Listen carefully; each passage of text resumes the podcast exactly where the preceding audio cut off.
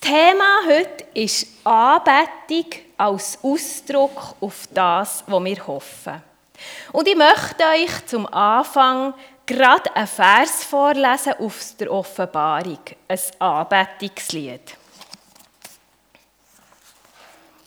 Im Kapitel 6 lesen wir, Sie riefen mit lauter Stimme, Herr, du bist heilig und du hältst, was du versprichst. Wie lange soll es noch dauern, bis du die Bewohner der Erde vor Gericht rufst und Vergeltung an ihnen übst, weil sie unser Blut vergossen haben? Wie tönt es in euren Ohren? Nach einem wunderbaren Anbetungslied. Da wird bei Gott geklagt, wie lang noch, Herr? Und ich wage zu sagen, das ist Anbetung. Weil nur dort, wo wir Hilfe erwarten, klagen wir. Und darum ist Klagen ein Ausdruck vom Vertrauen und letztlich auch von Anbetung.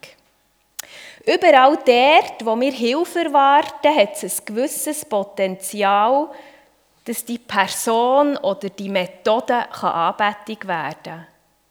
All das, was uns wichtig ist, was wir hier haben gesehen, Familie, Freunde, Gesundheit, hat ein gewisses Potenzial zur Anbetung zu werden. Die Frage, die sich jetzt stellt nach dieser Abstimmung, ist, ja, wenn jetzt mir die Familie wichtig ist, bete ich jetzt meine Familie an.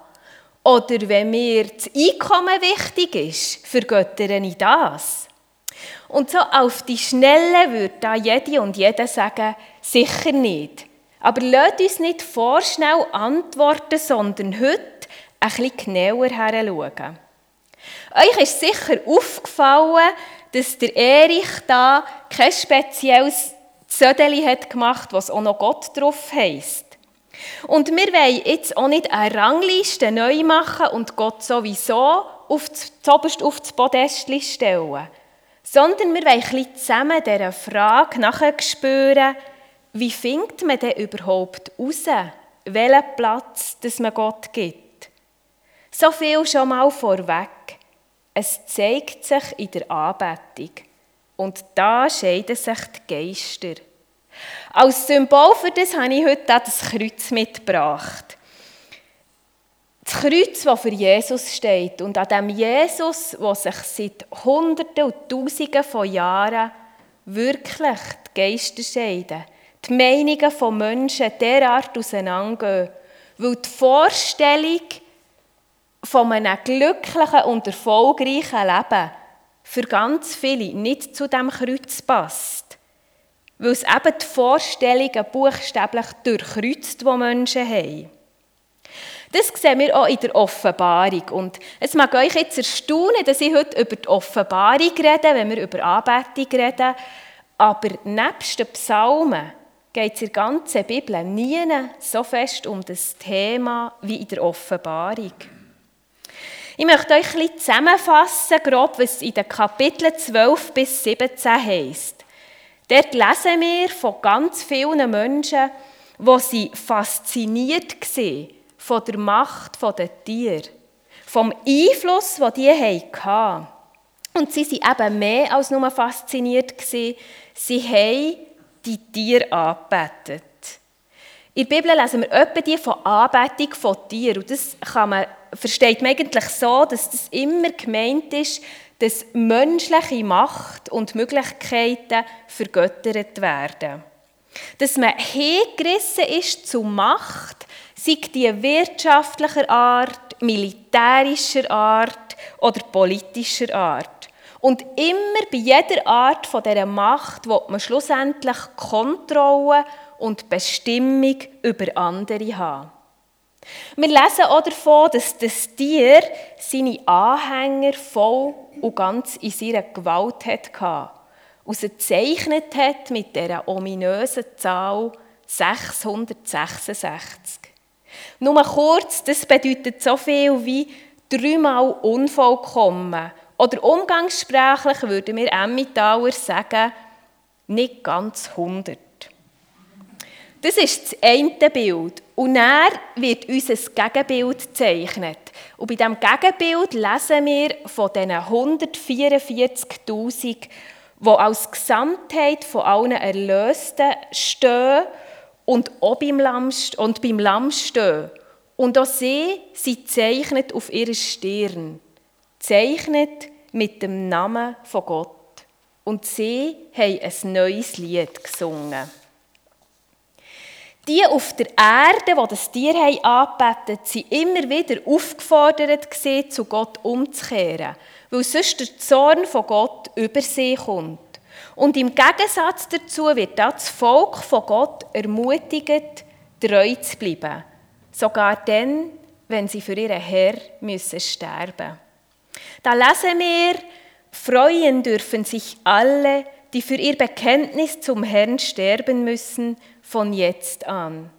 Sie werden sich von ihrer Mühe ausruhen, denn ihre Taten gehen mit ihnen und sprechen für sie. Es geht also um die Frage, zu wem bekennen wir uns? Wen beten wir an? Beten wir Gott an oder doch eine Art menschliche Macht?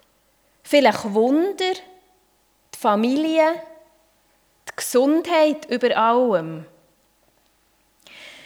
Wie schon gesagt, es ist mega interessant, dass es in der Bibel nebst den Psalmen nie so fest um Anbetung geht wie in dieser Offenbarung. Und das zeigt uns etwas davon, wie much entscheidend es ist, wenn wir anbeten. Weil das, was wir anbeten, leitet uns in die Zukunft. Und unsere Ausrichtung erkennen wir eben gerade an dem, was wir anbeten.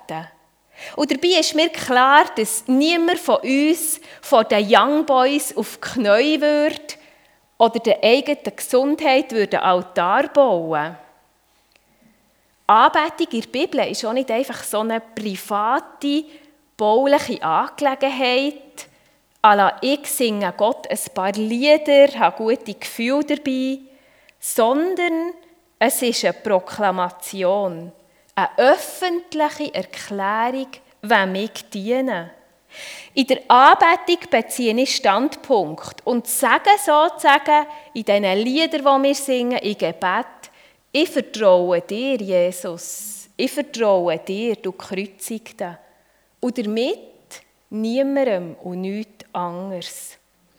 Das gefällt längst nicht allen, und wie gesagt, daran scheiden sich die Geister.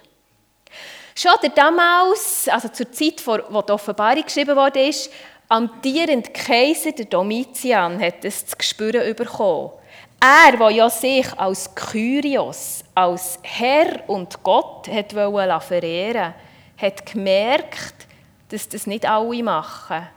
Da hat es Christen gegeben, die sich geweigert ihn so anzureden, weil sie nicht eine menschliche Macht anbeten wollten. Für viele hat es gravierende Folgen gehabt. Und ich möchte euch Geschichte erzählen vom Polycarp. Der Polycarp hat ein bisschen später gelebt, etwa um das Jahr 155. Und er war ein Bischof, ein alter Mann, 90. Und drei Tage bevor er gefangen genommen wurde, hat er einen Traum gehabt. Er hat in dieser Vision gesehen, dass sein eigenes Kopfküsse in Flammen aufgeht. Und er hat seinen Freunden gesagt, hört, ich werde bei lebendigem Leib verbrannt werden. Als dann nach drei Tagen seine Verfolger kamen und ihn mitnehmen wollten, ist er auch nicht erschrocken, sondern er hat gesagt, er bräuchte einfach noch ein Stündchen Zeit zum Betten und hat ihnen sogar noch ein kleines Essen offeriert. Und dann haben sie ihn mitgenommen in die volle Arena geschleift und der Prozess vor dem Stadthalter hat angefangen. Der Stadthalter hat ihm gesagt, schwör und ich lasse dich frei. Lästere dich Christus. Aber der Polycarp hat gesagt, schon 86 Jahre diene ich ihm. Er hat mir kein Leid angetan. Wie kann ich meinen König, der mich erlöst hat, lästern. Darauf aber der Statthalter, schwör beim Glück vom Kaiser. Und der Polycarp hat nur noch gesagt, vernimm mein offenes Bekenntnis, ich bin Christ. Gemäss dieser Legende ist der Polycarp als Märtyrer gestorben. Sie haben ihn wirklich zuerst auf einen Scheiterhaufen da und das Feuer hat ihm nichts antun und dann mussten ihm den Todesstoß geben. Weil er sich zu dem Christus bekennt hat. Offenbar hat ja der Polycarp etwas gefunden, was ihm wichtiger war als seine Gesundheit, wichtiger als seine Freunde, ja, wichtiger als sein eigenes Leben. Bei solchen Geschichten spüren wir etwas davon, wie es sich lohnt, für den Gott zu leben oder eben auch zu sterben. In meiner Jugendzeit, als ich ganz neu im Glauben war, habe ich mir so ein Andachtsbuch gekauft, das voll war mit so Märtyrergeschichten. Mit Geschichten von Menschen, die sie parat waren, auch Schwierigkeiten auf sich zu nehmen, weil sie zu Gott gehört und als ich so die Predigt vorbereitet habe, habe ich mehr gemerkt, wie prägend all die Geschichten waren. Wie ich dort habe gemerkt wie so viele Leute den Gott erfahren haben. Und wie es zu dem Gott gehören mehr ist als eben gute Gesundheit, eine glückliche Familie oder Freunde. Obwohl das Bekenntnis zu dem Gott zu gehören einem das Leben kosten. Die Frage, die sich stellt, wenn wir über Anbetung reden, ist ja auch, wie merken wir denn, wenn wir plötzlich etwas anderes als Gott anbeten? Wenn plötzlich etwas anderes den wichtigen Platz in unserem Leben fängt, einnehmen. Weil bei uns geht es ja wirklich nicht um Leben und Tod, wie beim Polycarp. Es geht um viel Alltäglicheres, um viel Banaleres und darum ist es auch bisschen schwieriger, das zu merken. Es geht um all die Sachen, die wir hier gesehen haben. Und der Erich hat es gesagt, die Liste ist nicht abschließend. Wir haben auch noch andere Sachen, die uns wichtig sind. Ich bin überzeugt, dass gerade hier im Gottesdienst, in der Anbetung, wir davon bewahrt werden, die Sachen, die uns wichtig sind, und versteht mich nicht falsch, es dürfen uns Sachen wichtig sein. Wer wären wir denn sonst schon, wenn uns nichts wichtig ist? Das wäre ja auch langweilig. Das macht auch unsere Persönlichkeit aus. Aber ich glaube, dass wir hier im Gottesdienst bewahrt werden davon, die Sachen, die uns wichtig sind, als zu wichtig zu nehmen. Wenn wir Sonntag für Sonntag Gott anbeten oder in der Kleingruppe, dann hilft uns das, uns nicht von dem Gedankengut von dieser Zeit zu vereinnahmen. Auch ich habe mal einem Gottesdienst realisiert, die Häufigkeit und die Gründlichkeit, die ich brauche, für unser Haus zu putzen, steht nicht so in einem gesunden Verhältnis. Mein Haus hat das Potenzial, wirklich zu viel Raum einzunehmen und Gegenstand vor Anbetung zu werden.